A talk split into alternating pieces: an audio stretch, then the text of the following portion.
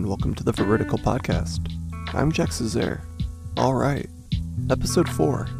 I am grateful to have made it this far, and it's been a really fun journey. I am always pleasantly surprised by the amount of people I know that have been listening to this without me prompting them to listen to this. And for all y'all that take the hour out of your day to tell yourself that what I have to say is worth hearing, I am grateful. That really does mean the world to me.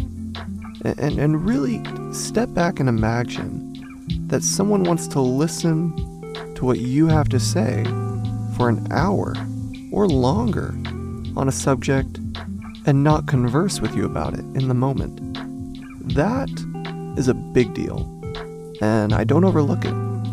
And I'm not saying I am the final word on all topics discussed here, but to know that my opinion, that of a 22 year old, is worth hearing, I mean, that's just remarkable. I am grateful. And I promise not to neglect your time. So, episode 4. Today we will be discussing the book Homo Deus A Brief History of Tomorrow by Yuval Noah Harari.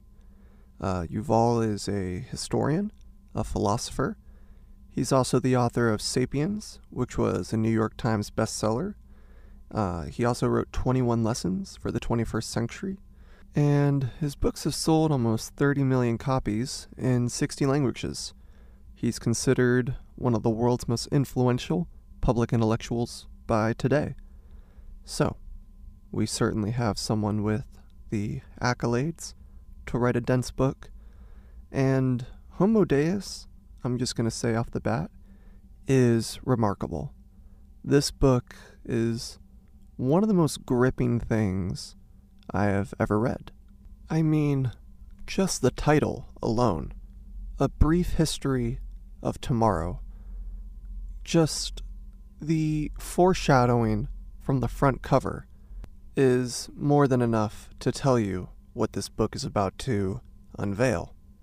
I also want to note that I intentionally do not exhaust the contents of the book. I believe book sales should be higher in the world, and I don't want anyone to think that they have a good market on the contents of the books I discuss from this podcast alone.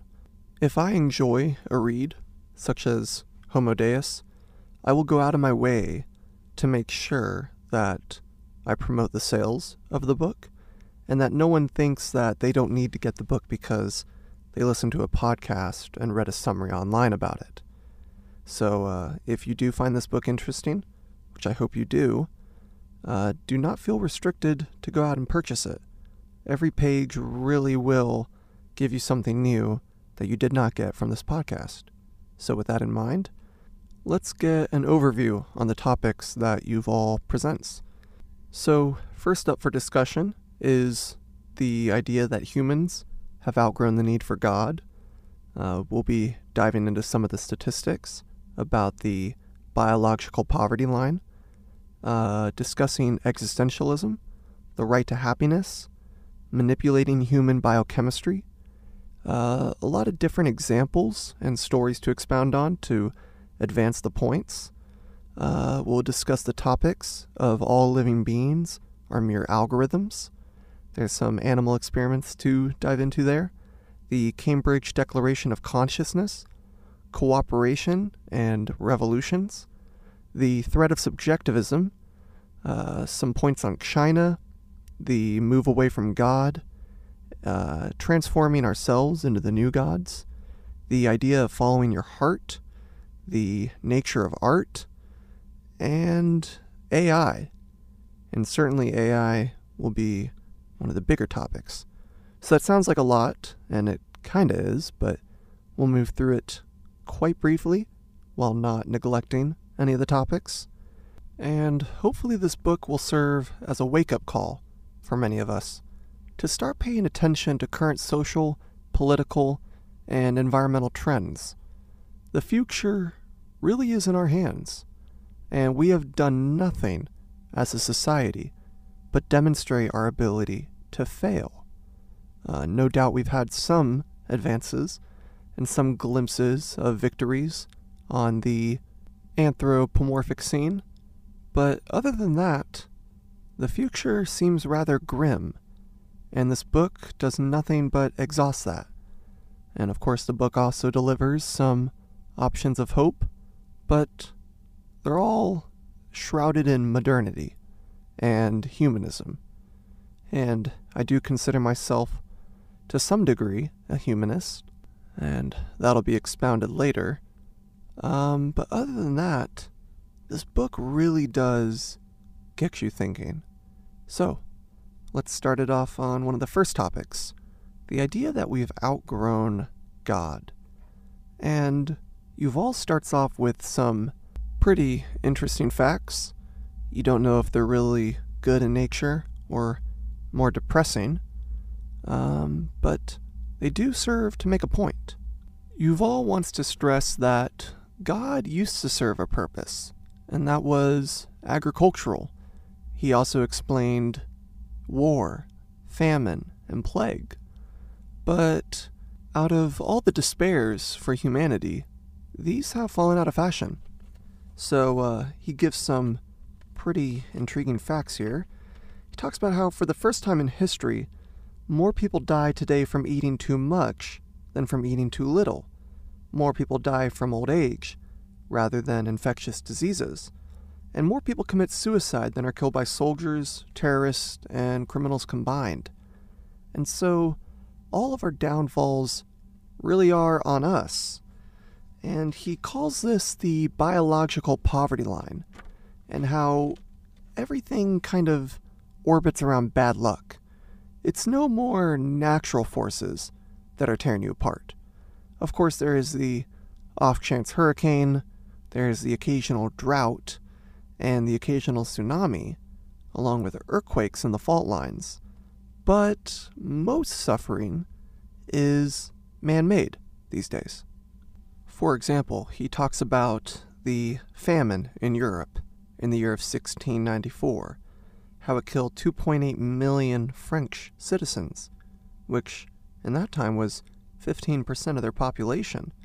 And then, after that, in 1695, famine killed a fifth of the population in, in Estonia, and then Finland later, where a quarter to a third of the people died, and then even in Scotland, where they lost almost one fifth of their population. So, famines like that are not common today, whereas two, three hundred years ago, that was regular. More on the topic of eating and food, he talks about how even the poor are overfed to an extent. Now, of course, there's still homeless that are starving, and the book makes clear not to neglect that fact, but in low income neighborhoods, you see more of the fat, high caloric foods. This is why when you're in Beverly Hills, it's really not common to see a McDonald's, but it will be more common to see a Whole Foods or a Sprouts. Meanwhile, the slums of our American cities are littered with just the most disgusting food you can imagine. So, Taco Bells, Wendy's, Jack in the Boxes on almost every corner. And so our poor are gouged with these things. And Yuval has a quote here. It says, Whereas the rich residents of Beverly Hills eat lettuce salads and steamed tofu with quinoa, in the slums and ghettos the poor gorge on Twinkie cakes, Cheetos, hamburgers, and pizza. In 2014, more than 2.1 billion people were overweight, compared to 850 million who suffered from malnutrition. Half of humankind, and, and listen to this, half of humankind is expected to be overweight by 2030. So, this clears up the idea that famine is still a common problem. Now, again, in Sudan and Somalia and other areas like that where people are starving to death, that is not a natural famine. You, you see, the people there could be fed if it wasn't for human factors.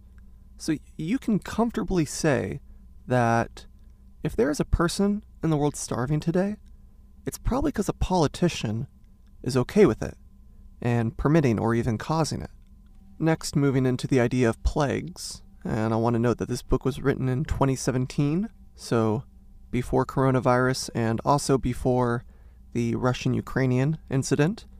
But I think even with corona and the Ukrainian conflict, his points still stand. And we'll discuss that later. But moving into plagues, talks about a Black Death in the 1300s. And when you hear the death counts of Black Plague, it is remarkable how many people this thing killed. It is groundbreaking how many died. And it's crazy to imagine what the world would be like today, population wise, if Black Death never happened.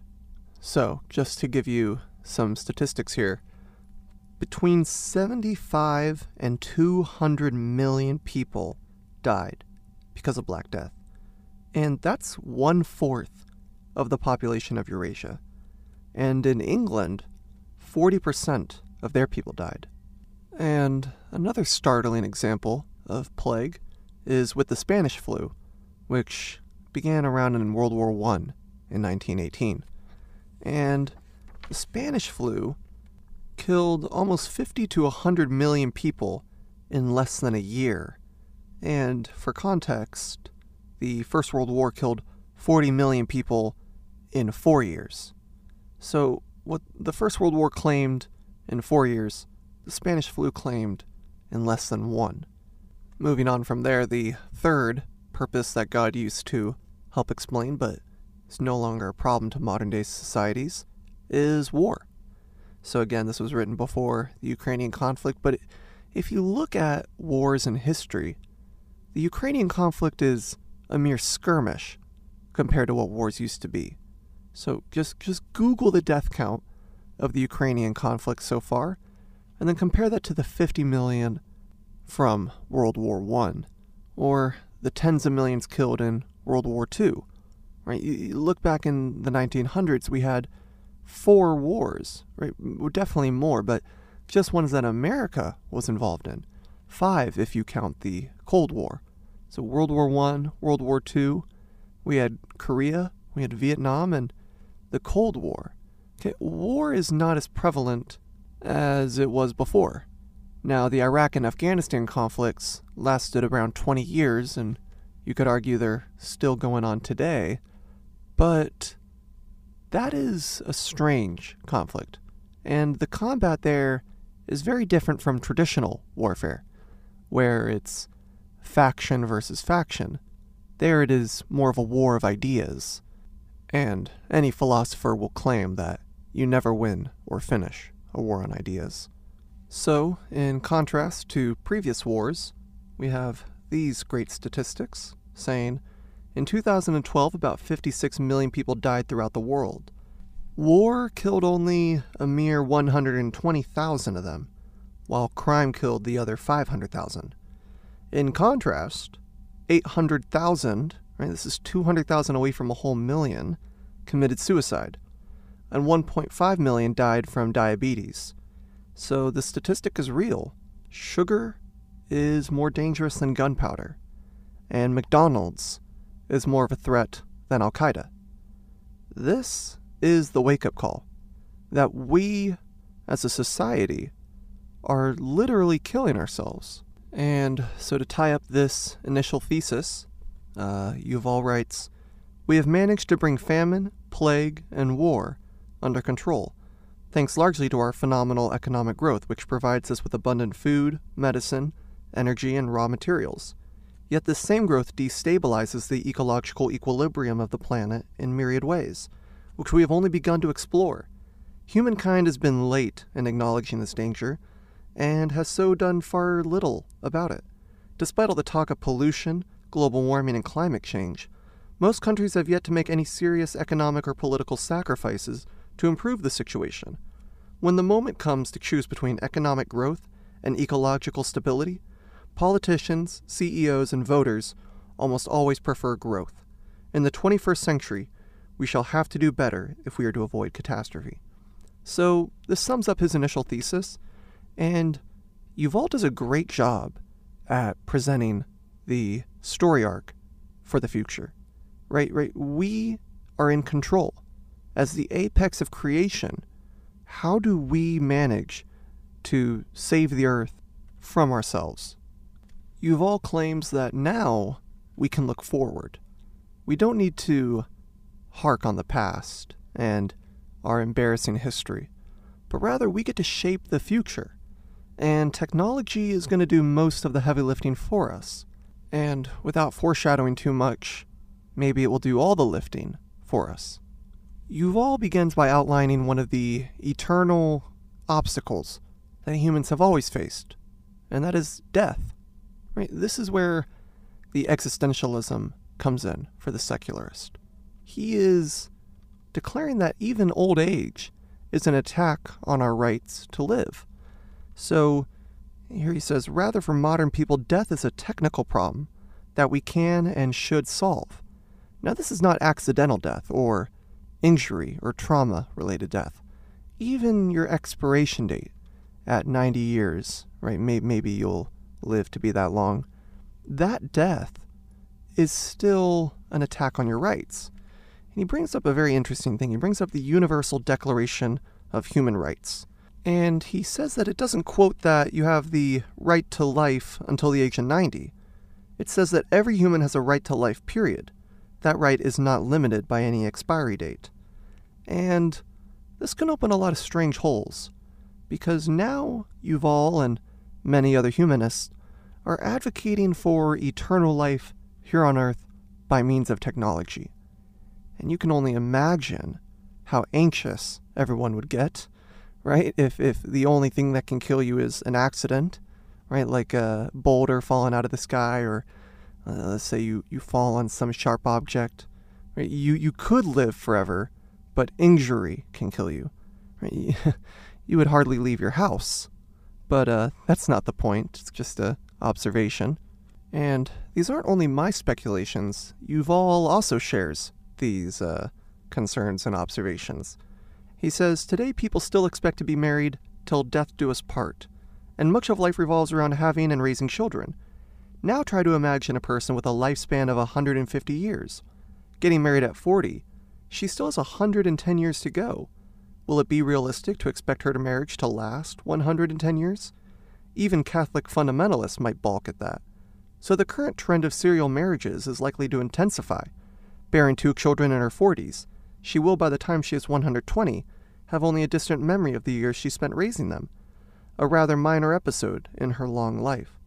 It's hard to tell what kind of new parent child relationships might develop under these circumstances. He then talks about careers and social engagements and friendships. Right, right. Your career, will you be working at that same place for a hundred years?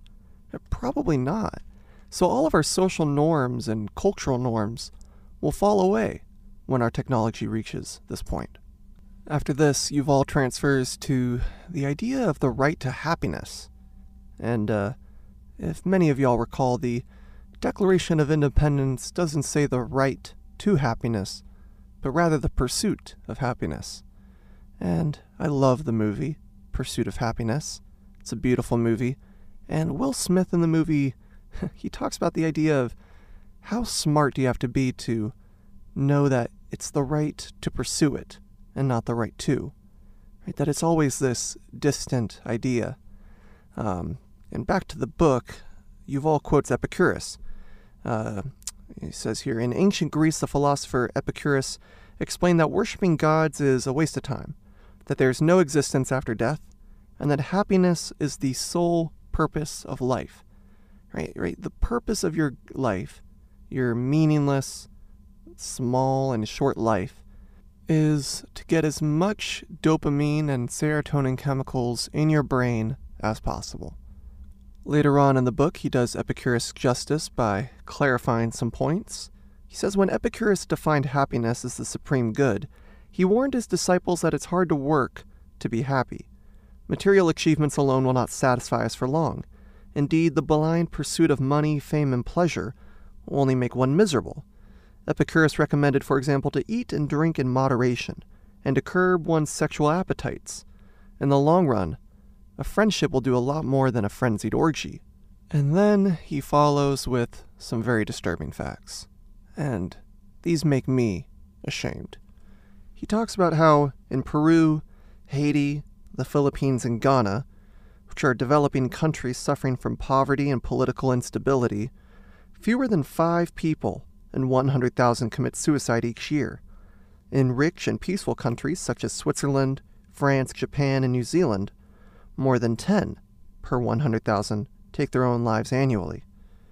And it goes on, right? So today in South Korea, which is a leading economic power, its citizens are among the best educated in the world and enjoys a stable and comparatively liberal democratic regime. Yet, whereas in 1985 about 9 South Koreans per 100,000 uh, committed suicide, today the annual rate is 36 per 100,000. What does this say? Yuval is trying to tell us that progress and economic growth and technological advancements will not solve some of our bigger existentialist problems, right? Where the people in Ghana and Haiti and Sudan and the Congo are finding relief somewhere else. Maybe it's God, maybe it's family, maybe it's something more. All we can say for sure is that it's immaterial. And you have to believe in the metaphysics of immateriality to be able to grasp these ideas right? If you don't believe in the immaterial, you are restricted to atoms. And it makes sense to follow your heart and pursue money and sex and all those material things. Right? It just makes sense. And Yuval agrees, right? He believes that if we can develop a pill that will make us artificially happy, then why not do it? And that brings us to the next idea of changing our biochemistry. Yuval admits that happiness and love and joy and negative things like fear and anger, well, these are just chemicals, and these are just reactions in your brain. And if we can develop a way to alter those artificially, why not do it? Yuval gives a really remarkable observation. He says, Fear, depression, and trauma are not caused by shells, booby traps, or car bombs. They're caused by hormones, neurotransmitters, and neural networks. Two soldiers may find themselves shoulder to shoulder in the same ambush. One will freeze in terror, lose his wits, and suffer from nightmares for years after the event. The other will charge forward courageously and win a medal, probably. The difference is in the soldier's biochemistry, and if we find ways to control it, and we will, at one stroke produce both happier soldiers and more efficient killing armies. Yuval outlines many countless examples throughout the 400 page book about times where we are already at this point. So, a famous example is of a psychologist going into a soldier R&D area and she's told to shoot at some targets with a weapon and she fails pretty miserably, misses a lot of them, and she even gets discouraged. And then they give her a helmet, and I, I will emphasize this is all R&D, none of this is general issued at these days. But anyway, she's given this helmet, and not only does she hit all the targets with amazing accuracy, she says she was fearless and she wanted to do more of it. And this dispels the idea that this is in the future, because this is happening now, right? Antidepressants are a more socially accepted example of this, as are mood pills. And all of these are altercations in your biochemistry. And though we are grateful for many of these, by now I assume you listeners will begin to see the slippery slope that is, growing larger and larger on the horizon. Yuval talks a lot about a lot of changing norms, and one of them is very perplexing, and that is the case of the three parent child. And I'm going to be honest, the way Yuval presents it in his book just sounds like fancy eugenics. And I am not a subscriber of eugenics, and I tend to put it down whenever I hear talk of it but out of sake of being courteous to Yuval's position, uh, we can entertain it here. So, Yuval talks about genetic engineering and how we will be able to uh, alter our DNA sequences and fully be able to revamp child rearing. Right? You, you will enter a stage in our future where we'll just fertilize a thousand eggs and you select the one with the best genes, the ones that you think are most convenient and better to pass on. And of course, this sounds good, and up to that point, I am in full support. And no doubt many people are angry at me for just admitting that, but I stand with it. If you can effectively rid the world of autism and polio and all other sorts of dreadful birth defects, then why not do it? I am there with that. However, it gets to the point where we get rid of a lot of these uh, traits, but then start choosing more and more desirable ones.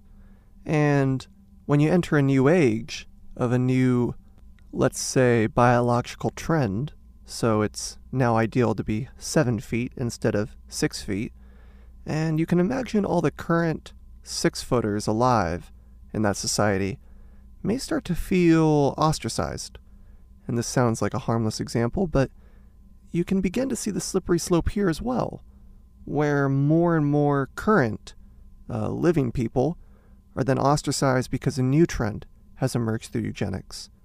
There's, of course, also the complication of when does a life begin?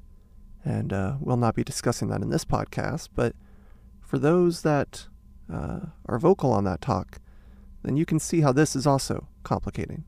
One extremely persuasive uh, talk on cultural trends is the idea of lawns. And by lawns, I mean those green patches of grass in your front yard.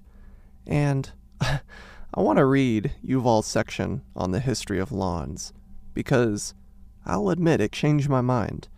And uh, you can hear me laughing. It's it's it's entertaining, but it's also kind of awakening. So, uh, I give you the history of lawns. If history doesn't follow any stable rules, and if we cannot predict its future course, why study it? It often seems that the chief aim of science is to predict the future. Meteorologists are expected to forecast whether tomorrow will bring rain or sunshine. Economists should know whether devaluing the currency will avert or precipitate an economic crisis. Good doctors foresee whether chemotherapy or radiation therapy will be more successful in curing lung cancer. Similarly, historians are asked to examine the actions of our ancestors so that we can repeat their wise decisions and avoid their mistakes. But it also never works like that because the present is just too different from the past. It is a waste of time to study Hannibal's tactics in the Second Punic War so as to copy them in the Third World War. What worked well in cavalry battles will not necessarily be of much benefit in cyber warfare, since it's not just about predicting the future, though. Scholars in all fields often seek to broaden our horizons thereby opening before us new and unknown futures. This is especially true of history. Though historians occasionally try their hand at prophecy, the study of history aims above all to make us aware of possibilities we don't normally consider. Historians study the past not in order to repeat it, but in order to be liberated from it. Each and every one of us has been born into a given historical reality, ruled by particular norms and values, and managed by a unique economic and political system. We take this reality for granted, thinking it is natural, inevitable, and immutable. We forget that our world was created by an accidental chain of events and that history shaped not only our technology, politics, and society, but also our thoughts, fears, and dreams. The cold hand of the past emerges from the graves of our ancestors, grips us by the neck, and directs our gaze towards a single future. We have felt that grip from the moment we were born, so we assume that it is natural and inescapable part of who we are. Therefore, we seldom try to shake ourselves free and envision alternative futures. I'll fast forward to the part on lawns here.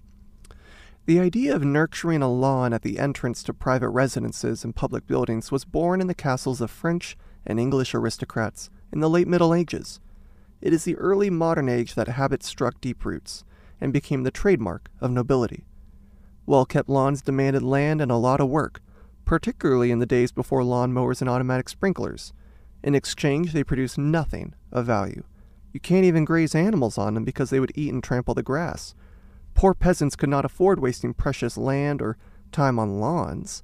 The neat turf at the entrance to Chateau was accordingly a status symbol nobody could fake. It boldly proclaimed to every passerby, I am so rich and powerful, and I have so many acres and serfs that I can afford this green extravaganza. The bigger and neater the lawn, the more powerful the dynasty. If you came to visit a duke and saw that his lawn was in bad shape, you knew he was in trouble. The precious lawn was often the setting for important celebrations and social events, and at all other times was strictly off limits. To this day, in countless palaces, government buildings, and public venues, a stern sign commands people to, quote, keep off the grass. In my former Oxford College, the entire quad was formed of a large, attractive lawn, on which we were allowed to walk or sit on only one day a year. On any other day, woe to the poor student whose foot desecrated the holy turf.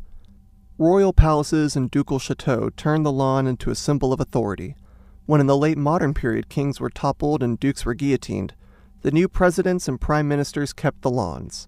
Parliaments, supreme courts, presidential residences, and other public buildings increasingly proclaimed their power in row upon row of neat green blades. Simultaneously, lawns conquered the world of sports. For thousands of years, humans played on almost every conceivable kind of ground, from ice to desert. Yet in the last two centuries, the really important games, such as football and tennis, are played on lawns, provided, of course, you have the money. In the favelas of Rio de Janeiro, the future generation of Brazilian football is kicking makeshift balls over sand and dirt. But in the wealthy suburbs, the sons of the rich are enjoying themselves over meticulously kept lawns. Humans thereby came to identify lawns with political power, social status, and economic wealth. No wonder that in the 19th century the rising bourgeoisie enthusiastically adopted the lawn. At first, only bankers, lawyers, and industrialists could afford such luxuries at their private residences. Yet when the Industrial Revolution broadened the middle class and gave rise to the lawnmower and then the automatic sprinkler, Millions of families could, all of a sudden, afford a home turf. In American suburbia, a spick and span lawn switched from being a rich person's luxury into a middle class necessity. This was when a new rite was added to the suburban liturgy. After Sunday morning service at church, many people devotedly mowed their lawns. Walking along the streets, you could quickly ascertain the wealth and position of every family by the size and quality of their turf. There is no surer sign that something is wrong at the Joneses than a neglected lawn in the front yard. Grass is nowadays the most widespread crop in the USA, after maize and wheat, and the lawn industry, including plants, manure, mowers, sprinklers, and gardeners, accounts for billions of dollars every year. The lawn did not remain solely a European or American craze. Even people who never visited the Loire Valley see U.S. presidents giving speeches on the White House lawn, important football games played out in green stadiums, and Homer and Bart Simpson quarreling about whose turn it is to mow the grass. People all over the globe associate lawns with power, money, and prestige. The lawn is therefore spread far and wide, and is now set to conquer even the heart of the Muslim world. Qatar's newly built Museum of Islamic Art is flanked by magnificent lawns that hark back to Louis XIV Versailles, much more than of Harun al Rashid's Baghdad. They were designed and constructed by an American company, and they're more than a 100,000 square yards of grass in the midst of the Arabian desert, requiring a stupendous amount of fresh water each day to stay green.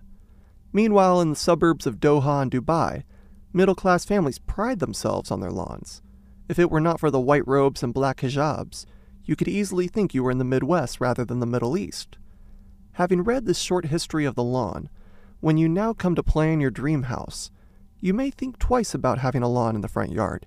You are, of course, still free to do it, but you are also free to shake off the cultural cargo bequeathed to you by your European dukes, capitalist mongrels, and the Simpsons, and imagine for yourself a Japanese rock garden, or some altogether new creation.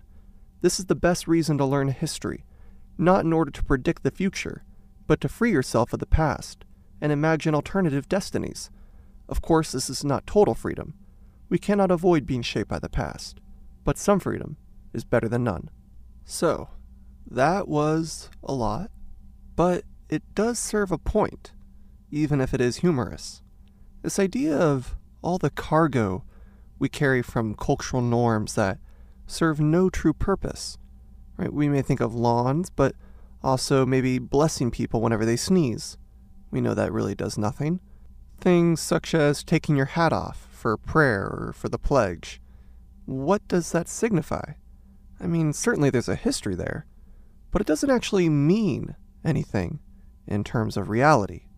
It is just this metaphysical act of good faith that you do, but really doesn't serve a purpose. And if you look down on people that don't take off their hats, or bless people when they sneeze, right, what are you actually looking down on? It's just that they're not subscribing to a norm that really serves no purpose. Next, we are going to talk about a point that Yuval makes that was also very compelling to me.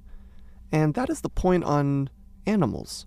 And exactly how tied to animals are we? So, as many know, I hold to a Protestant worldview. I believe in an immaterial reality. I do believe in the soul. I do believe in free will, though with many caveats. But Yuval doesn't. And it makes sense for someone who does not believe in God to be able to see very clearly that there is not really much gray area between us and animals. Now, even though I do believe in Protestant Christianity, this book and the points that Yuval makes have really opened my eyes. And this actually stems from before reading Yuval's book. I've always been pretty perplexed and inspired, honestly, by the emotional and intellectual capabilities of animals. I think we really underestimate the sheer intellectual power that animals possess. And for all of the Christians that say that animal abuse is permissible simply on the grounds of having dominion, you are an embarrassment. And I say that pretty confidently. And when we look at how capitalism has completely wrecked our farms, I'll, I'll add that I am a capitalist. Capitalism clearly is the best system to run an economy. But when we look at what it has done to our farming and the sheer amounts of methane and pollution coming out of these farms, let alone the animal abuse in these farms, understanding the lines and how thin they are between human and animal capabilities is important. So, I can see that our time here is going well past 30 minutes. This will be a longer episode because I do feel it is an imperative that we spend some time discussing uh, the emotional and intellectual capabilities that animals have. Yuval opens uh, chapter 2 titled The Anthropocene Anthro being human and Poscene being uh, our stage in the history of the universe. And he talks about our effects on the environment, particularly the lives of animals. So here uh, he says, How many wolves live today in Germany, the land of the Grimm brothers, Little Red Riding Hood, and the Big Bad Wolf? Less than a hundred. And even these are mostly Polish wolves that stole over the border in recent years. In contrast, Germany's home to five million domesticated dogs. Although about 200,000 wild wolves still roam the earth, there are more than 400 million domesticated dogs. The world contains 40,000 lions compared to 600 million house cats, 900,000 African buffalo versus 1.5 billion domesticated cows, 50 million penguins, and 20 million chickens. Since 1970, despite growing ecological awareness, wildlife populations have halved. And so Yuval really points out our effects on the global ecology is drastic. And if we're going to sit here and pretend that there's not ramifications for that, we will face dire consequences. Yuval gives plenty of statistics here on our impact with animals, but to summarize it all up, we can confidently say that the Earth experiences a major extinction event every couple thousand years, and there's a good reason to suggest that we will be the cause of the next extinction event, and we may be included in what gets extinct. To explain how thin the lines are between us and animals, I'm gonna try to break this down. So, as Yuval stated earlier, everything is an algorithm. We are algorithms, and every living thing is an algorithm. As long as there's no soul, and as long as there's no free will, which, because those are immaterial things, if they do exist, they can't be proven, then everything really is just matter. And it's clear that consciousness is attributed to these animals. Even microscopic animals are conscious. And you can see this reflected in Thomas Nagel's uh, hypothetical uh, statement of what is it like to be a bat.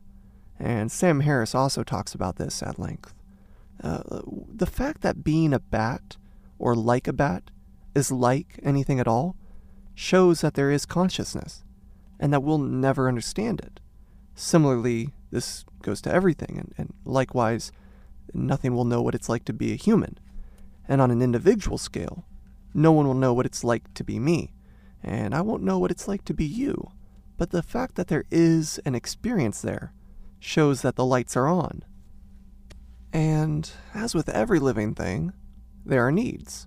So you can imagine Maslow's hierarchy of needs and the sequential order of those. And when we look at animals and ourselves, we find something surprising. And I think Yuval here kind of misses the point while admitting it himself. So you have the needs for survival and health and whatnot, but even when those are fully met, there's still a feeling of something just not being quite right. So your needs are, you know, food, water, medicine, and shelter, and of course reproduction. But then, why doesn't a prison feel good enough to people? Obviously, I guess we're leaving out reproduction there, but there's certainly ways of stimulating yourself to meet that need. So, why is that still undesirable? Well, as all anthropologists and sociologists will admit, we have emotional needs. And having our emotional needs not met gives serious ramifications. We see disorders, we see unhealthy behaviors get adopted. Uh, no doubt this leads to a lot of suicides and a lot of schizophrenia and psychopathy. And why do we draw the line at humans? Where is the resistance to saying that animals have emotional needs? So, this is not me advocating for veganism, but we do have to take a philosophical approach to factory farming. So, if you're gonna eat meat, eh, in my opinion, it's understandable. But the way we go about it, um, it has some rough edges, and we need to look at them. I do believe, and this book has convinced me more than I already was convinced, that animals have emotional needs, and they need to be met, not for economic reasons. And for those that are saying, well, when the animal's taken care of, it tastes better, though true that may be, this fact would stand alone if it wasn't the case.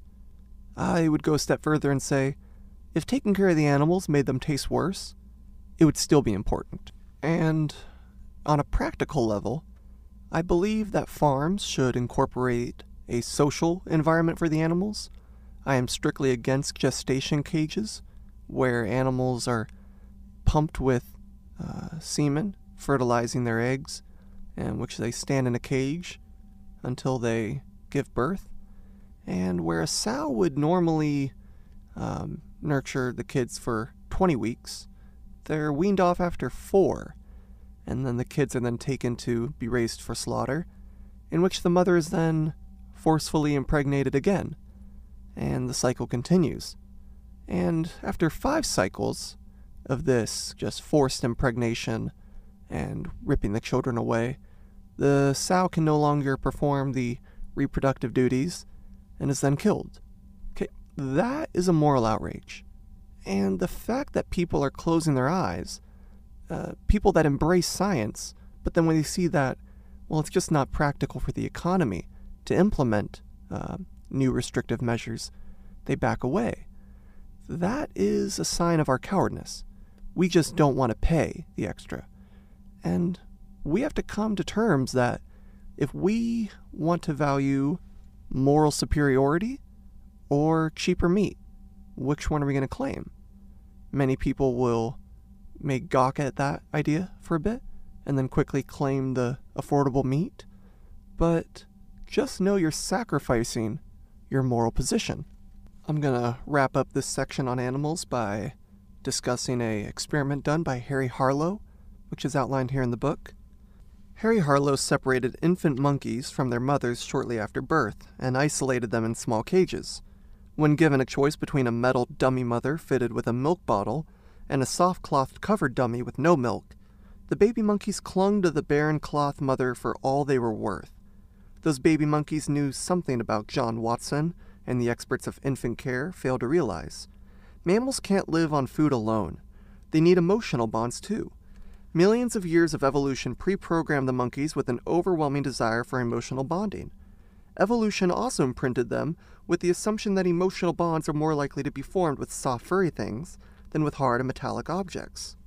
This is also why small children are far more likely to become attached to dolls, blankets, and smelly rags, rather than cutlery, stones, or wooden blocks. The need for emotional bonds is so strong that Harlow's baby monkeys abandon the nourishing metal dummy and turn their attention to the only object that seemed capable of answering that need. Alas, the cloth mother never responded to their affection, and the little monkeys consequently suffered from severe psychological and social problems, and grew up to be neurotic and asocial adults. It's also to note that they died five years earlier than the average monkey does. This is depressing, but also revealing. And though I'm grateful that Harry Harlow could not do this experiment today, it tells us a lot, and we can take a lot from it. And it reveals that animals clearly do have emotional needs.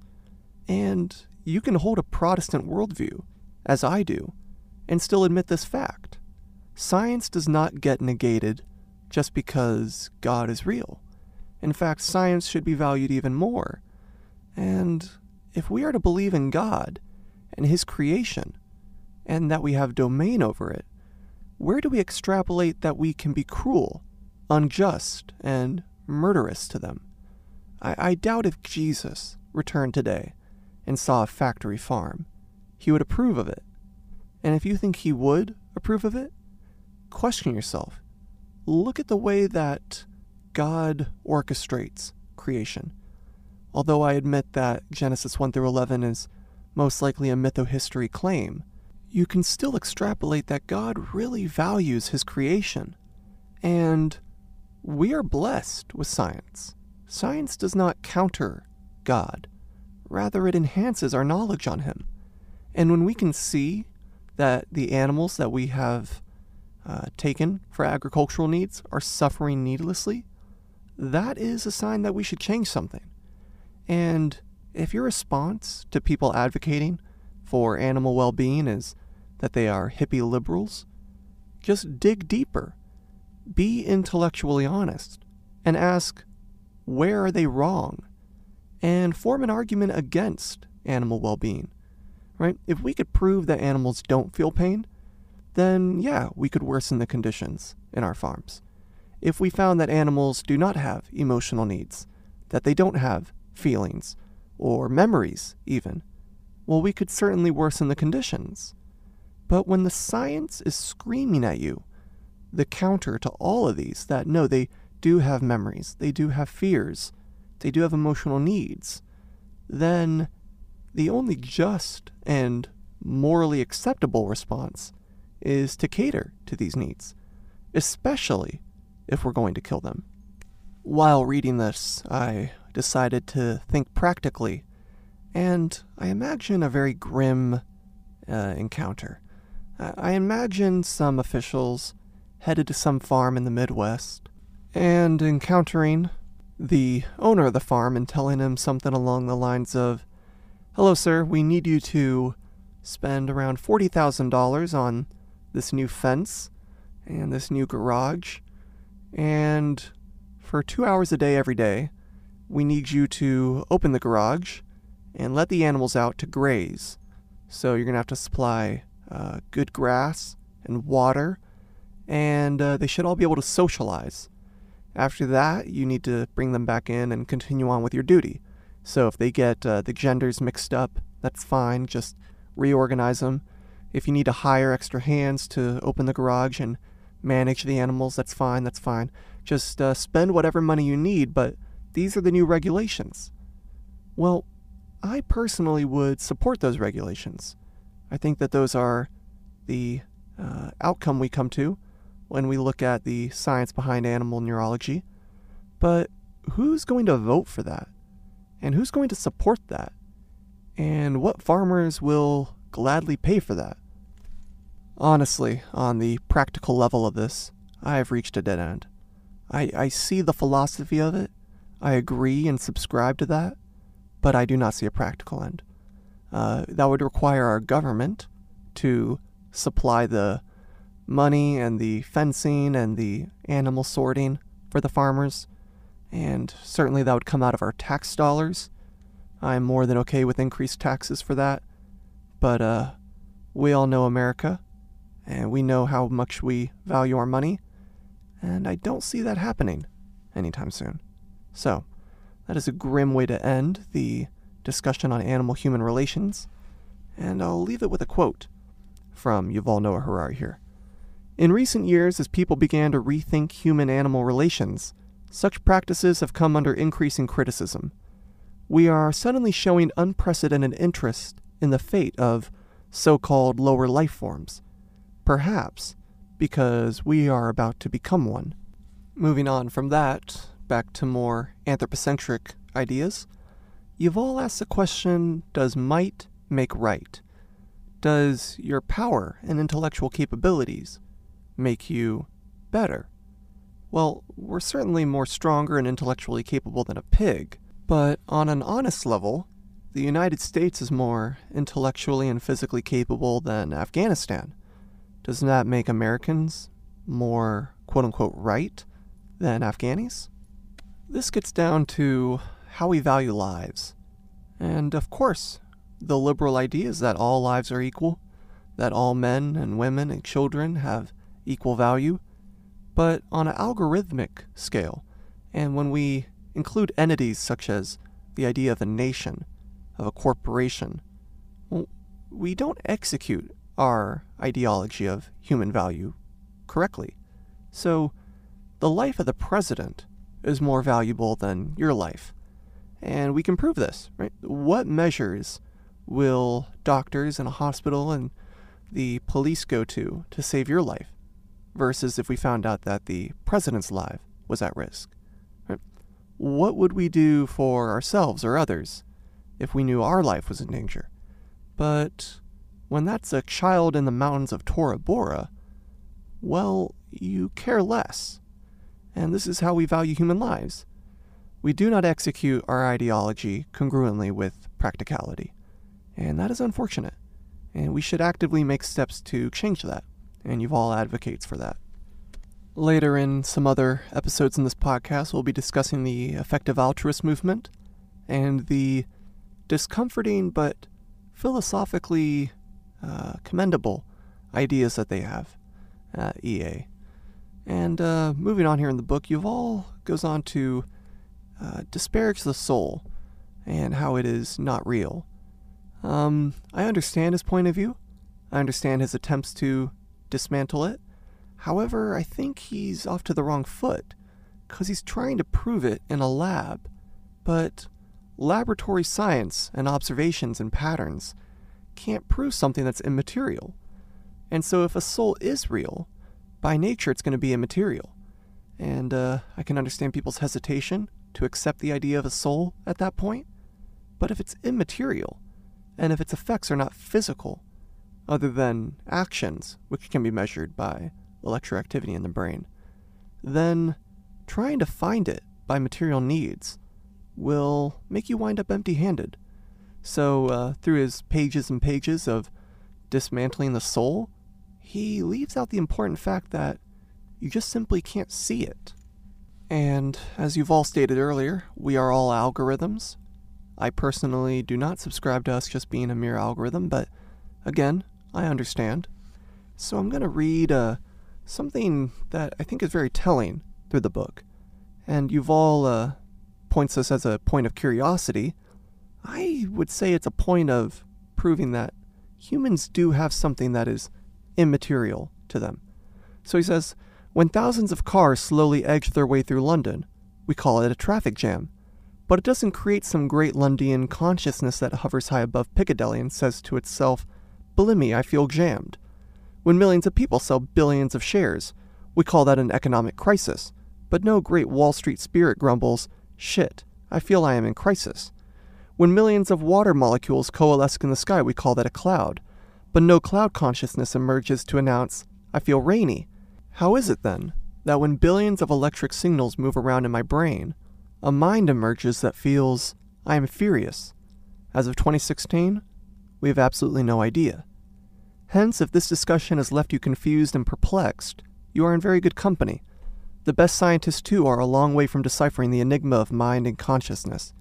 One of the wonderful things about science is that when scientists don't know something, they can try out all kinds of theories and conjectures, but in the end, they can just admit their ignorance. I. I think I'm biased here, but I'll admit I think this is more telling than it is perplexing. I wouldn't expect the idea of the soul and consciousness to be physical. Um, that doesn't mean I'm not open to being proven wrong, and if the science comes to show the origins of consciousness and the soul, I I will revamp my worldview. And I'm open to it, but I'll also add I personally don't think it's uh, I don't think it's coming. I don't think that's on the horizon. But uh, I'll leave that at that. And uh, now we'll move to the next topic, and that is the idea of cooperation and revolutions. And this has been a very exciting part of the book. And he gives a great, great example. He talks about the case of Nicolae Ceausescu, who was the Romanian dictator in the 1980s. And Yuval tells the story of what happened to Nicolae. So, Nicolae was, uh, like I said, the dictator, and uh, he ruled uh, the Communist Party there. And Yuval's point is that the thing that separates humans from animals is our ability to cooperate and organize. And the revolution in Romania in the 1980s began when people realized their cooperation was useful. And there's this amazing YouTube video you can watch of Ceausescu losing his control of Romania in real time. So Nicolae is on the balcony and uh, he organized this party. As other European countries were becoming democratized, he wanted to maintain his grip, uh, as you would expect.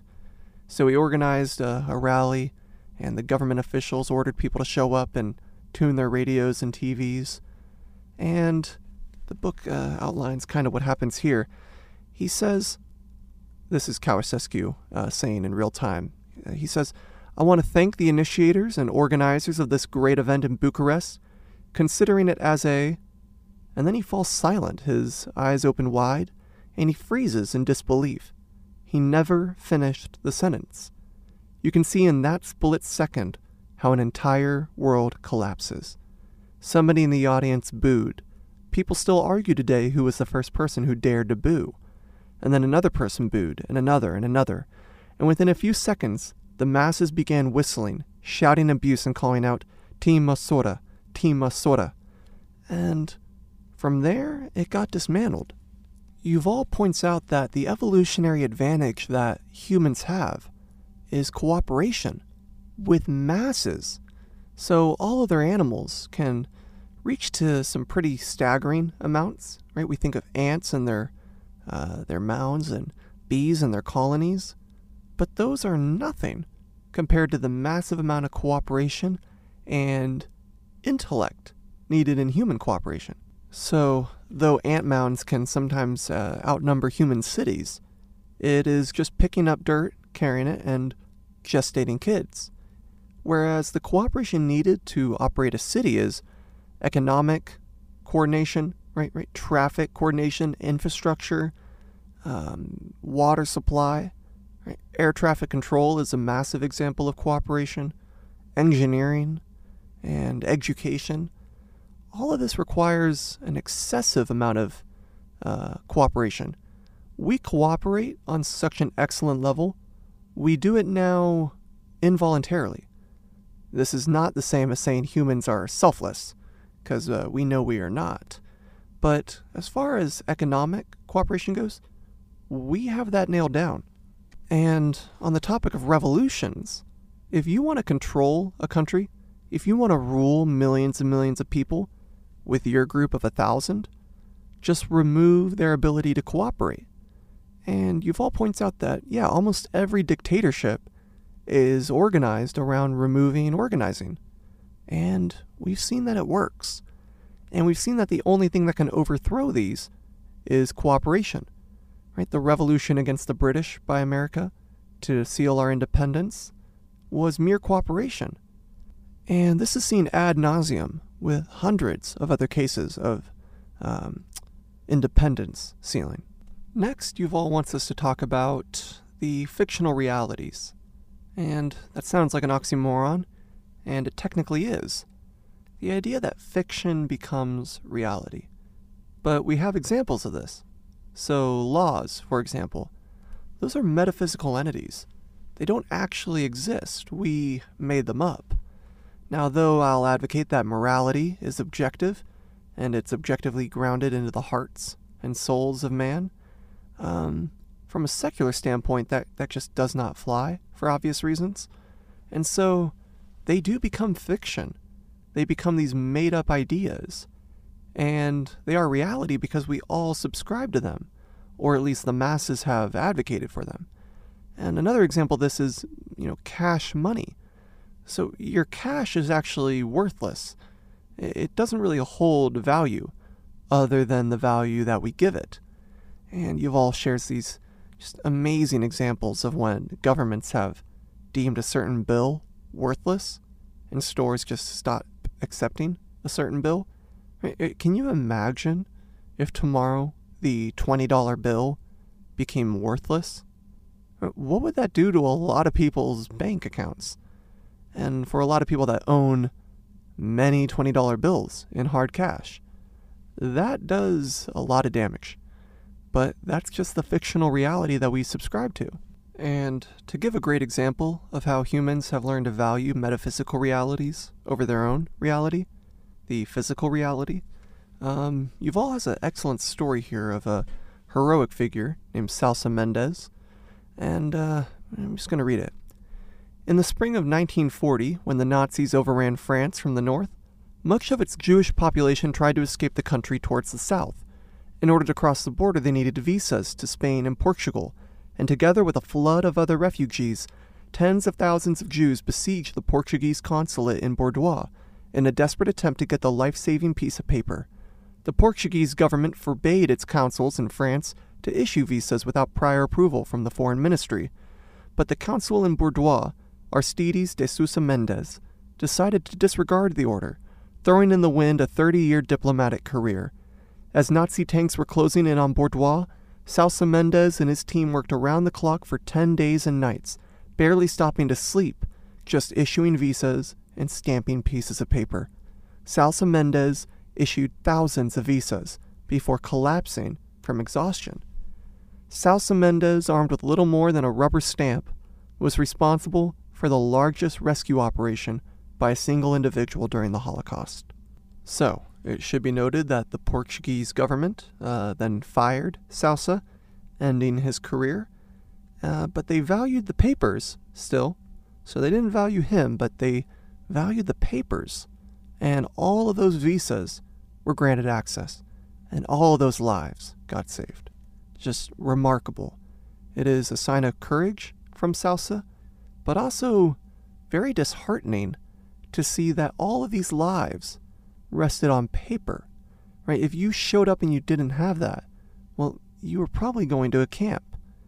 And uh, I'm trying to hold back, but we can see the uh, parallel to today with people trying to enter America for refugee reasons, for asylum. And now, this is not me advocating for open borders, you won't hear that here, but to say that our process is good enough, to say that we shouldn't vet more people uh, I think that's a moral outcry as well. We need to help people. As the country that is probably the most technologically advanced and privileged, it is a moral outrage to value documents over lives. And to wrap up the value of us giving too much attention to metaphysical realities, I'm going to share the story that Yuval uh, writes about communism and uh, China. So, from 1958 to 1961, Communist China overtook the Great Leap Forward when Mao Zedong wished the rapidly turning China into a superpower. Intending to use surplus grain to finance ambitious industrial projects, Mao ordered the doubling and tripling of agricultural production. From the government offices in Beijing, his impossible demands made their way down the bureaucratical ladder through provincial administrators, all the way down to the village. The local officials, afraid of voicing any criticism and wishing to curry favor with their superiors, concocted imaginary reports of dramatic increases in agricultural output. As the fabricated numbers made their way back up the bureaucratic hierarchy, each official exaggerated them further, adding a zero here or there with a stroke of a pen. Consequently, in 1958, the Chinese government was informed that annual grain production was 50% more than it actually was. Believing the reports, the government sold millions of tons of rice to foreign countries in exchange for weapons and heavy machinery, assuming that enough was left to feed the Chinese population. The result was the worst famine in history and the death of tens of millions of Chinese. The story can make one chuckle while also being pretty depressed because you just see how paper, pen and paper and writing and numbers, formed one of the biggest lies in the world and costed millions of lives. That is where our society is at. We can send people to the moon and develop space travel, and we can break the algorithms of other life forms, yet we still get fooled by writings and dismantling cooperation. It, it, it is remarkable how uh, far we've come, but how so much stays the same in our brute evolution. Yuval does a great job explaining that subjectivism, though it's not going anywhere, really does take a toll on us. From there, he goes back to one of the main theses of the book and our advancement past death and this old cultural baggage. He writes No paradise awaits us after death, but we can create paradise here on earth and live in it forever if we just manage to overcome some technical difficulties. Uh, moving on, he says, One day our knowledge will be so vast and our technology so advanced that we shall distill the elixir of eternal youth, the elixir of true happiness, and any other drug we might possibly desire. And no God will stop us. On the practical level, modern life consists of a constant pursuit of power within a universal devoid of meaning.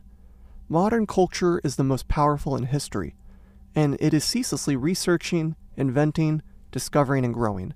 At the same time, it is plagued by more existential angst than any previous culture.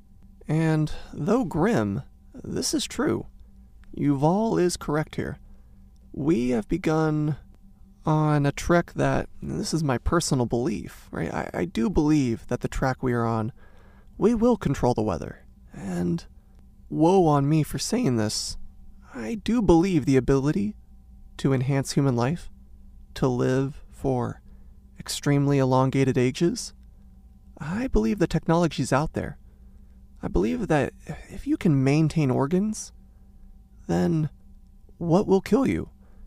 We have seen that old age is just nothing but the shutting down of organs. So, what happens when those are elongated? Many people push back on me saying, Well, I thought you believed in God. And, well, I don't think those contradict. Do I believe God will allow this to happen? Well, I can't say for sure. Maybe. But I believe when God is ready to enact his second coming, as we discussed in the, the second episode on this podcast, Heaven, I believe that'll happen. I believe humans can try and try and try to live forever, and maybe they will reach a uh, finite but unfinite uh, expanse of life where the one thing that can end it is the returning of a god. And which case, that will be God's time to shine. I was recently in Canada visiting my grandmother. She is growing old and it's hard to watch. Um, and I was reading this book while I was on that trip, and um, ceaseless to say, I, I may not get many more trips to see my grandma. Um, but I asked my grandma, her name is Edith, I, I asked her, I said, Nanny, w- would you like to live forever? And she said no. And I asked some, some of her friends, and they all said no as well. And one of the older ladies, I'm not saying that these are intellectual giants and philosophical rulers, but she said that, you know, we will never reach divinity. And even though I just said that I believe we'll get that technology, Yuval's point about us, humans, sapiens, reaching divinity, I, I don't see it happening. I don't see the acceptance of it happening. And on paper, for the secularist, to be told that you can live forever in a constant state of orgasm and euphoria, why would you not do that? Well, I see many people subscribing to that. I see uh, many people hooking the electrodes up, taking the pill, and having a robot uh, make sure their sustenance is taken care of, and they are just ceaselessly in orgasm and euphoria. I believe many people will subscribe to that. But I also believe in the power of the soul. And I do believe humans will see that as empty and refuse access to it and refuse subscribing to it. And I do believe the bulk of humans will reject that idea. Now, it comes down to how our technology advances and we frame it, right? Will it be electrodes in the brain and a pill? Well, who knows? But maybe there'll be a pill that'll override what our emotions want. And Yuval foreshadows this, talking about how we can predict emotions. Again, I will make it abundantly clear. I do believe in free will. But the more books I read like this, and the more time I spend pondering these ideas, the harder it gets for me to explain free will. And I want to warn you if you also believe in free will, look at the science. Look at the way that we can predict behaviors and emotions and outcomes. And I'll also note that for about two months now, I have been practicing the art of mindfulness. I am not good at it yet, but I've been using the Waking Up app made by Sam Harris, which is the number one meditation app in the world. My girlfriend also uses it, and I've spoken to many other people that use it. And the app is amazing. It really has changed my life, and I don't see myself stopping using it. I think I'm at around 700 mindful minutes on there. But I'll note that one of the things that Sam outlines in that app is that we don't have free will. And to show this, once you enter a state of mindfulness and you become aware of your thoughts, the invading and nagging thoughts, you begin to realize that you don't author these thoughts. When a thought enters your mind that you didn't want, whether it's a bad thought, like a morally uh, an immoral thought, or a distracting thought, well, you didn't create that willingly. It showed up, and you would have preferred it didn't show up. So if you have free will, where did that thought come from? And Sam makes a great point here, and all other philosophers and psychologists and neuroscientists make a good point here. I know another great neuroscientist, he just got his PhD in neuroscience, and I asked him if he believes in free will. He said he does, but he says it's harder and harder for him to believe it. And he's just resting on the idea of the immaterial reality. Your free will has to be immaterial. It has to be, just like the soul. And how do I, personally, uh, explain away invasive thoughts that we don't author?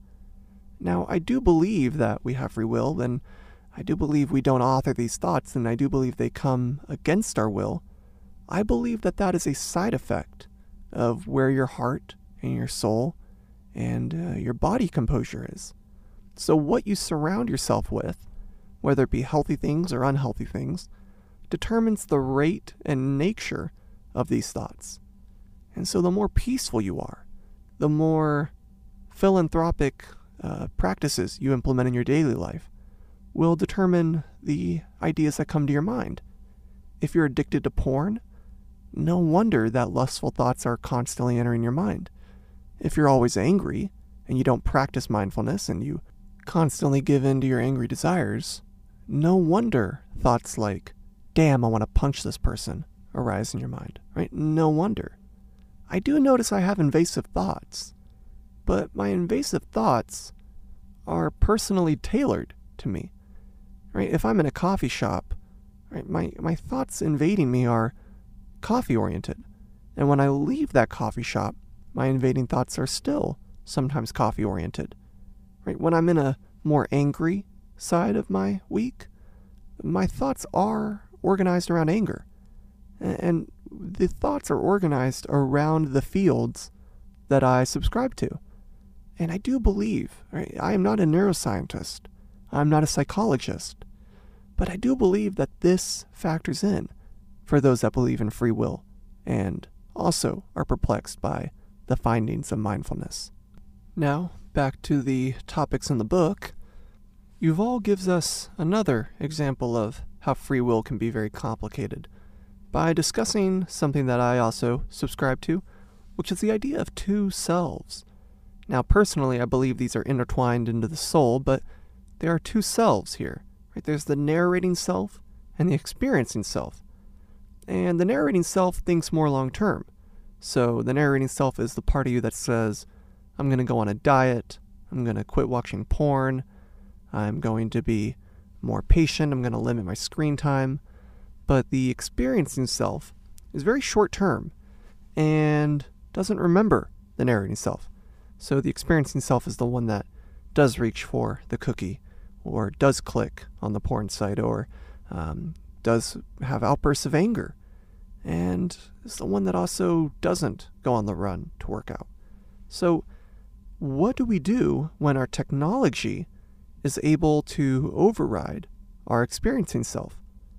So, you do have the technology being developed that can override your experiencing self. Will you feel like your free will or your autonomy is at jeopardy? Well, honestly, it will be. Will this be something we embrace because it is done in the name of sticking to our narrative self, which is also true to us? Uh, we don't know. But it is where the questions and the slippery slope begins to take form here. When it comes to technology, we can see that it is exponentially advancing. It's not advancing linearly. And just recall that 10 years ago, or 15 years ago, we were all blown away that our phones were touchscreen, um, or that they could open with your fingerprint.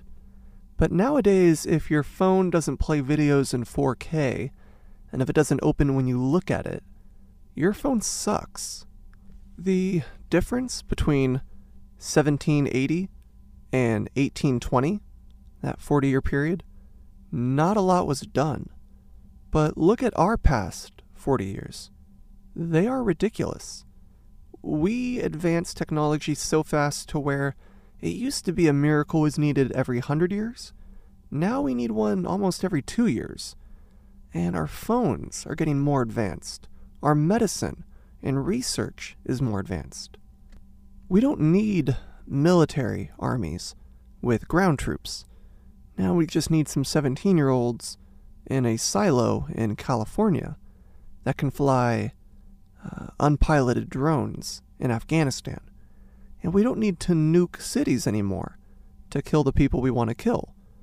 We can drop bombs on pennies with very small blast radiuses and wage our wars like that. The advancement of technology has changed our daily life. Louis C.K., one of my favorite comedians, does a stand up bit talking about people that complain about flying. And this has changed my life. Right? Louis C.K. has changed my life, I'll say it, whenever I fly. Right? People will complain about sitting on the runway, or that their chair doesn't go back, or that they had to pay for their sandwich. Well, you're in a chair in the sky. Right?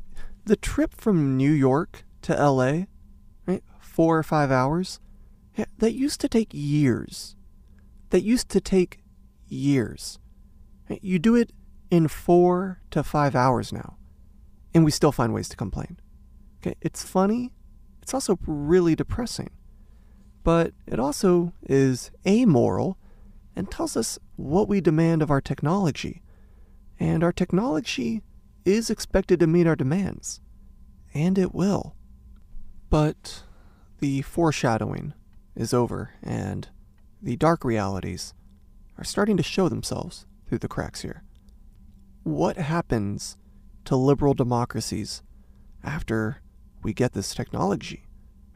We all love democratic elections. We all love having our votes count. But what happens when a machine can tell you your true desires? Right? What if you don't know who you want to vote for? And we can see that people really don't know who they want to vote for. What if we get to the point where something scans you, knows the way you live, and votes for you? Would you actually be opposed to that? See, personally, I don't know. I want to think that I would know best who to vote for for myself and others. But we can't lie. Right? The algorithm's not evil. It's amoral. It doesn't have moral values unless we program it with them, and we probably will. So, technology will do most of our voting for us, in which that case, liberal elections are done away with. Right? This idea of elongating your marriage and saving it, what if an AI tells you there's nothing that can save it, and if you stay together, you're going to be miserable? Right? Will we see increased divorces? What happens to dating? when you can just sit down and scan each other with a device, and the device tells you if you're going to be compatible. Okay, your free will and your autonomy will slowly begin to erode. And Yuval is not saying this is a good thing, but he's also not saying it's a bad thing. It's just almost inevitable. A company called Bedpost has designed a bracelet that you can wear during intercourse, and it tells you how long you lasted, uh, how good your orgasm was, and your thoughts, your heart rate, and everything, right? Or at least your mood, maybe not your thoughts. And so, what does Bedpost do with this device? It kind of removes a lot of the questions you have about mating, right? Now the, the questions and the faking it are gone. And this device will be the true teller.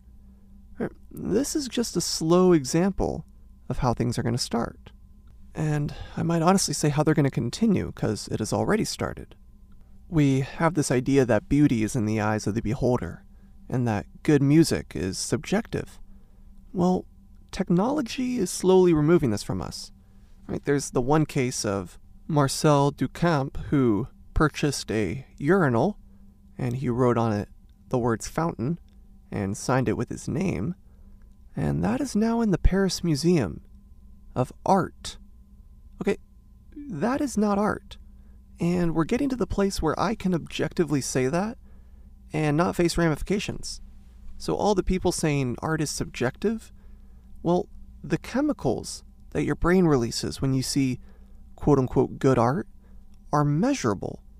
And we're starting to realize a lot of people are faking it when they say that this is impressive art. And the same thing goes with music. And this gives way to some scary findings. EMI, which stands for Experiments in Musical Intelligence, have found that AI is able to mimic Beethoven, Chopin, Rachmaninoff, Stravinsky, and can create artistic music where people cannot distinguish between composers. This idea that AI won't be able to make better art than us is beginning to fade away. And we have clung to that liberal idea that art requires a soul and this impressive talent. But really, it's just algorithms. I'll read this quote from Harari here. Why are we so confident that computers will never be able to outdo us in the composition of music? According to the life sciences, art is not the composition or product of some enchanted spirit or metaphysical soul, but rather an organic algorithm recognizing mathematical patterns.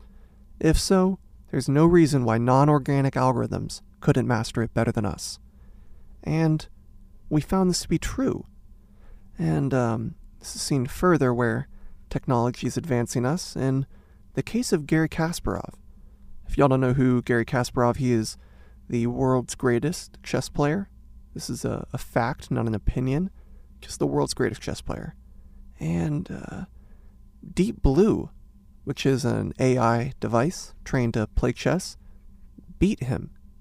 Okay, this was in the year of 1996. Okay, that's almost 30 years ago. Where do we imagine that technology is now? Now, many of us may say, oh, that's neat. And it is neat. But take a step back and look at it.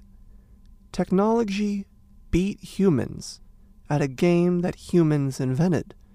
Right? The best person on Team Human got beat. And the best person on Team Human continues to get beat in video games, in board games, in the military, in target accuracy, right? In reading the economy, right? Automated drones are better at your finances than you are. Right? We are bad at our own fictional creations. And how welcoming are we going to be to technology replacing a lot of the human inputs on these? It certainly does open up the moral gray area. Lastly, and this is not lastly in the book, but lastly what we will discuss here, um, he talks about dataism. Dataism will be the new religion, and data and technology and the so called Internet of all things will be the Yahweh of the world. And it will be conform or perish. You must conform to continue living. And the lifestyles of dataism will vastly overtake non dataism right? And it makes sense that we would embrace this, right? Even I embrace dataism to a certain extent, right? If technology can read diseases better than humans can, and can diagnose and manufacture vaccines better than humans can, I am all for that. Humans kill millions and millions every year driving. If automated cars on one global network drive better than humans and save millions of lives, I'm okay with that. I'm also okay with saying that it is a moral outrage if you choose to drive your own car when autonomous vehicles are widely available, because you will be putting other people at risk. I subscribe to that. And when we get to the stage where we can atom for atom invent meat and we no longer need to end the lives of animals, again, I'm all for that. So I embrace dataism to an extent right? removing sickness, removing pain, enhancing life expectancies, right? Better infrastructure, better economies. Where I get skeptical is eternal life, right? The moral loss of free will, the exposure of the line of subjectivity. I think it will remove a lot of the talents that the organic human possesses. I think one of the things that makes us remarkable is how far we've come being just organic beings. We have done a lot for the human species. We've also done a lot of harm, but when we look at the greatness and the achievements and checkpoints that the human species has reached, it will be hard to watch that all get replaced by algorithms and buttons. Now, putting the book down, because I'm going to move to uh, my opinionated discussion of the book, I realize that my opinion has been bleeding throughout this. It's because it is a 420 page book. It's hard for me to retain all of my opinions in one sitting. But I feel like it's important when discussing things like God and our hypothetical extinction and controversial ideas Right? So, like eugenics, I think it's important my opinion slips in there for a little bit. But moving on, uh, first I want to talk about the uh, premise that Yuval builds his case on, which is that God is now useless. And uh, he does bring up some good points that I believe add to his argument. Right? The idea that God explains illness and war and famine, I mean, that is what many people believed. for the longest time. I mean, we see this in scripture, right? When when Job is facing all his tribulations, his friends ask him what he did wrong, as if sickness is a sign that you're out of the will of God. And you know, individuals would pray for rain, and when the rain didn't come, it's because they were angering some god. And I mean, it all makes sense um, when viewed from a, a precarious position of secularism and when you don't have a lot of hermeneutical intelligence, like Yuval does. So I can't necessarily blame him for believing that God is now useless. Uh, and it does make sense that humans will try to take this place of God. But I do see this failing. I do see, even if people can live forever, there will be an existential crisis still with people. But this is a rough topic simply because we are not there yet. And uh, I remain pretty firm in my belief in Christianity, although it gets easier and easier to see my beliefs being transformed into different ideas and philosophies. I have always stated I subscribe more to reality than my religion, and where reality trumps my religion, I stick with reality. And uh, that will be my philosophy moving forward. I've just always found that my religion coincides with reality uh, to the best degree. I have found that my religion explains reality best. And for many people out there saying things like, just give us enough time and science will explain the origins of universe and the space-time continuum, you're basically saying that we will find a natural explanation for nature. Well, that can't precede nature itself. That's the same as saying, you give me enough time, just, just give me enough time, and I'll show you how I gave birth to my mother. Okay, not only is it unlikely, it's just not possible. It breaks the laws of logic, which all of us subscribe to. I believe I can skip over my parts on human animal relations because I expounded that enough in this episode. Um, I want to move to AI. AI is a big topic for me and one I feel I've invested a lot of my time and resources into. Um, in my applications for grad school, I chose the idea of AI and wealth inequality as one of my thesis proposals. And my proposal centered around the idea of AI replacing all, if not most, automated jobs in America, and what that does to wealth inequality. So, when you don't need anyone working in a grocery store, when you don't need truck drivers anymore, when you don't need cooks anymore, uh, what happens to all these jobs? Well, the idea, and the idea of AI that I embrace, is that cost of living will go down, and we'll be able to, as Sam Harris says, pull wealth out of the ether. Right? That is a great idea, and I welcome that. To abolish all uh, undesirable labor, to where all people can do is make art and eat and drink what they want, that sounds amazing, and I'm down for it. But it doesn't appear that that is going to be the reality.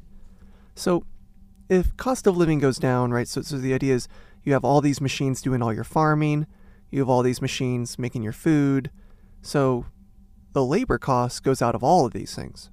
Right? So the co- like your your vegetables when you buy your produce from the store, well you're paying a lot for the farming labor.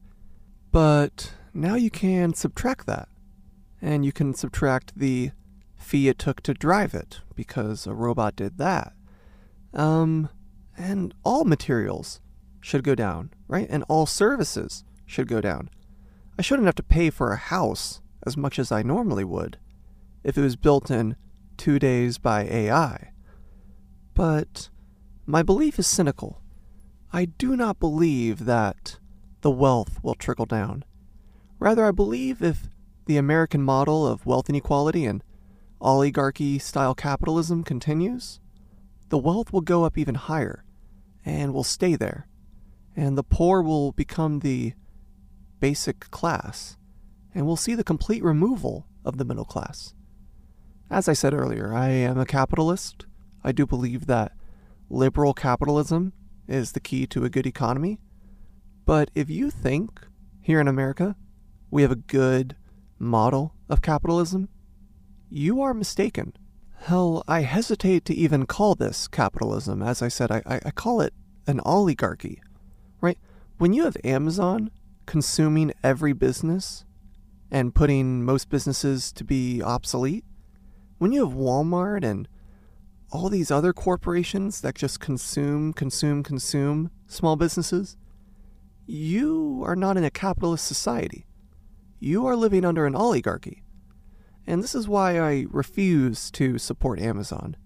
And my friends point out jokingly that I end up supporting one corporation or another, and I mean, I guess it's because it's so hard to avoid it. And the fact that it's hard to avoid is a scary sign of the times we are in. So, when you bring AI into the picture here, I, I as long as taxation and the flow of wealth continues, I am not hopeful for the uh, results of AI. I, I don't believe that when AI automates most surgeries, our healthcare is going to go down. And I don't believe we'll see really any changes. Rather, I think it'll be seen as a luxury and the price may even increase. Right? Imagine how many truckers we have employed, how many grocery store clerks we have employed. Uh, imagine all the plumbers and mechanics and all of these different things. Well, what happens when they're all jobless? Right, so Yuval Noah Harari and, and I subscribe to this idea of we'll have something called the useless class. They're not artistically viable, right? If we humans are even creating art at that time, they're not artistically or technically useful. So, what will they do? How will we house them? And if you think the elitist jobs are going to be the last ones to go, think again. It gets quite strange here because there's some jobs like brain surgery which it's very easy to see that being automatized, while being a plumber may be harder to automatize. No doubt all of these things will probably be automated soon, but yeah, it'll be a strange collection of upper and lower class people losing their jobs. Right? A therapist will probably stay in business more than a surgeon will and a plumber will probably stay in business more than a CEO will. In one of the points I like to give is one of the first jobs that should be taken away in these instances is that of the CEO. Right? The CEO does not have better algorithms than a machine will on how to run the business. The machine will know how to tend to the emotional needs and the financial needs at the best rate than the CEO will. So, for all of the greed hungry capitalists out there excited for AI, I would vote that your job should be the first to go. So, to continue on the point of AI, anyone who's worried about AI, and I advocate that we are not worried enough, we're not worried about a Terminator takeover, right? Rather, we're worried about where does the moral justification fall on these machines. So, think of automated war machines. So, I picture a sniper, and when you read the accounts of snipers, they are emotional. Uh, because you are in a position where you see the person you're killing very clearly through your scope, and you humanize them. You can see their facial expressions, their mood, Sometimes you can tell if they've just eaten or not. You can tell if they're frenzied or calm. And those snipers, uh, luckily in America, our snipers do an excellent job at doing their doing their mission. But maybe it's good that they carry around ramifications of killing someone. Maybe that's a good thing. I don't know. Many would argue that if we can remove all mental ramifications of killing from our soldiers, that'd be a good thing. I see how that can be effective, but does anyone else see how that dehumanizes our soldiers? The fact that it's a commandment not to murder maybe that ties into the natural response our body gives us when we murder someone. So, what happens when machines do all of it? We're already halfway there with drone strikes.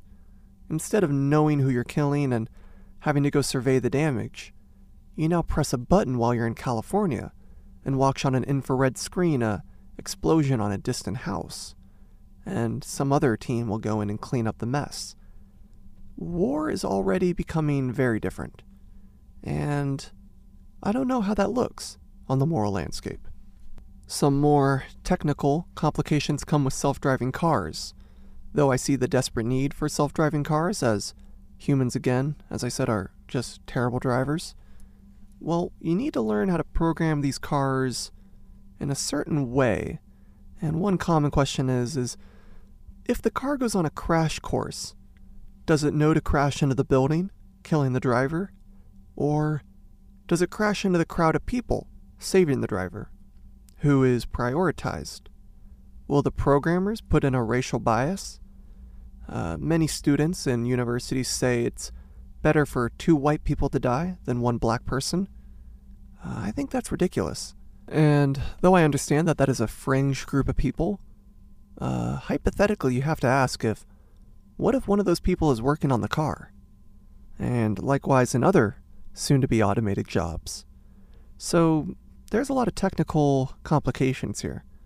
How will we embrace the idea of being socially useless? How will we embrace the idea that machines will know us better than we know ourselves? Well, I don't know. All I know is I'm pretty scared of it. Though I embrace it, and I don't see us doing anything to stop it, it has to be done properly. Yuval has written a perplexing book. Like I said, it's one of the best books I've ever read.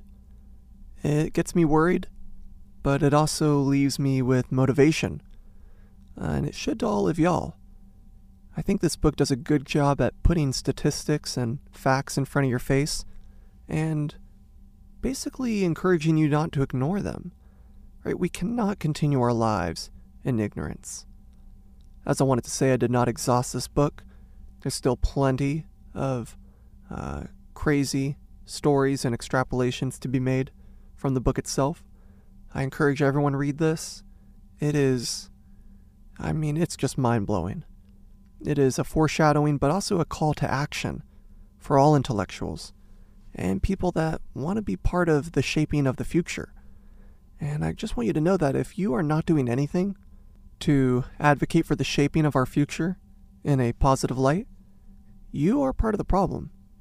I, I do see our future in jeopardy. Climate change threatens us more and more every year. Um, the development of AI and wealth inequality, uh, the prison system, right? many of these things threaten us. And we are at a stage now where the problems are so great that, yeah, if you are not part of the solution, you are part of the problem. And uh, though the book does outline how far we have come, and I'm grateful for that, we still have a long ways to go.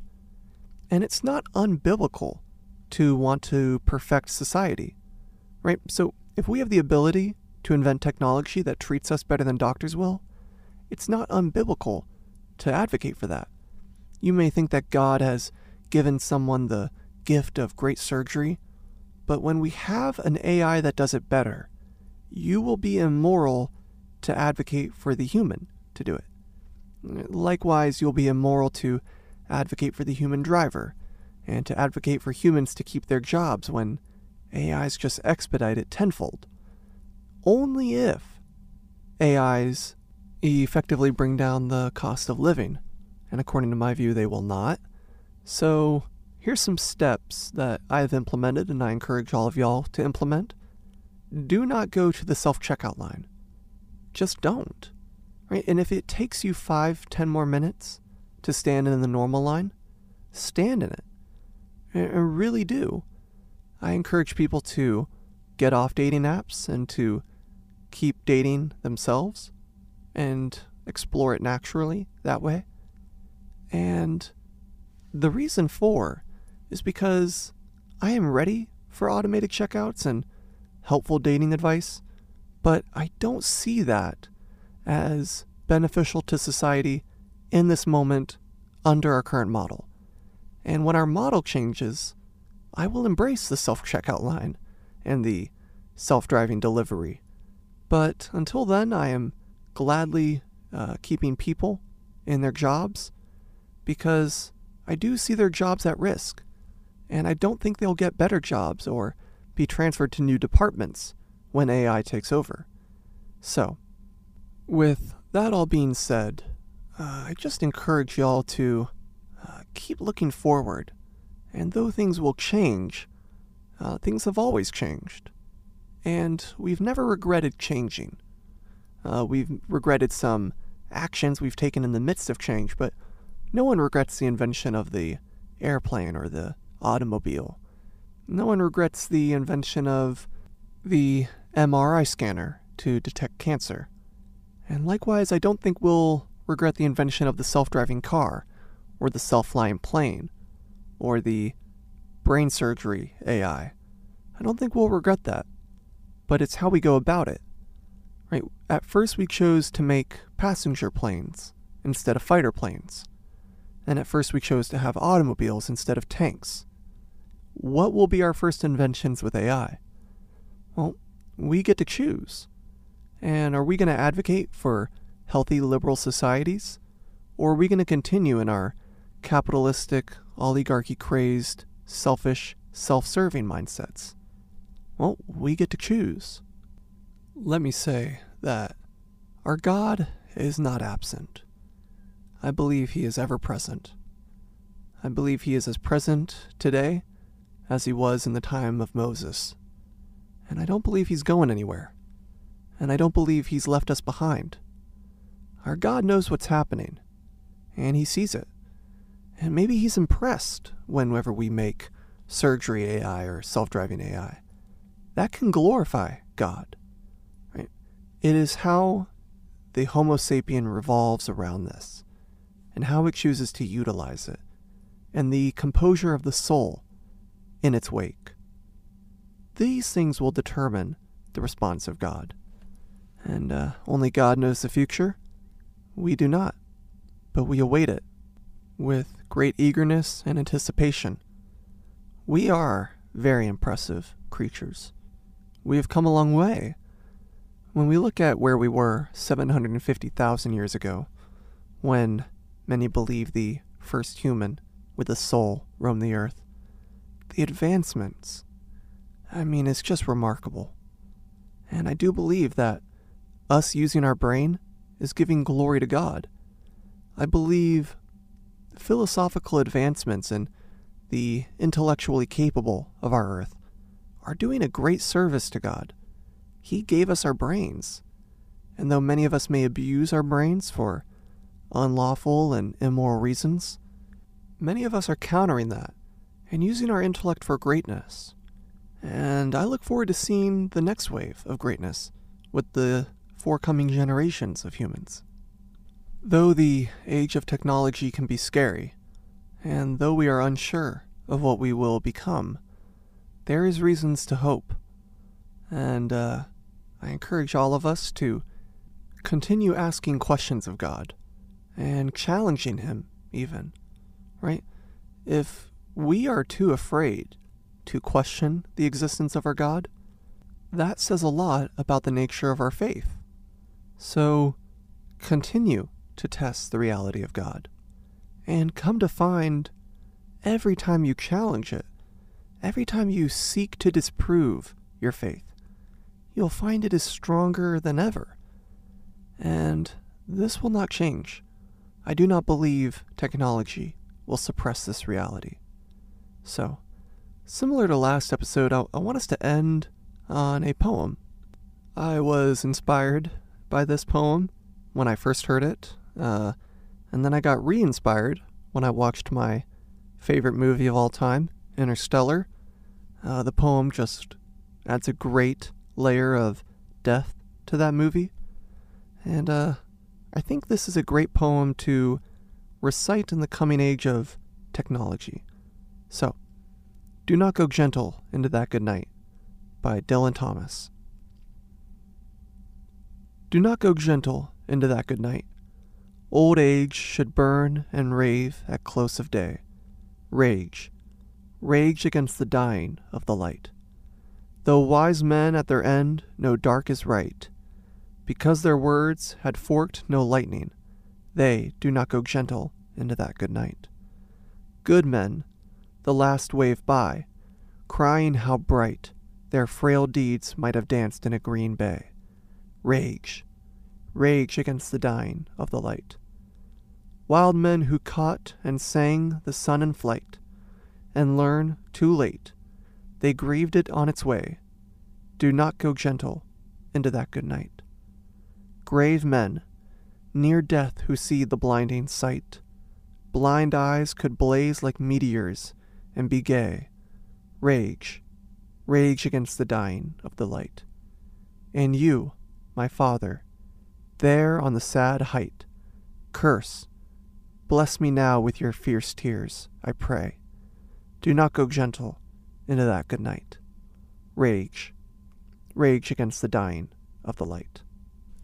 I'm gonna spontaneously pray on the exit of this podcast.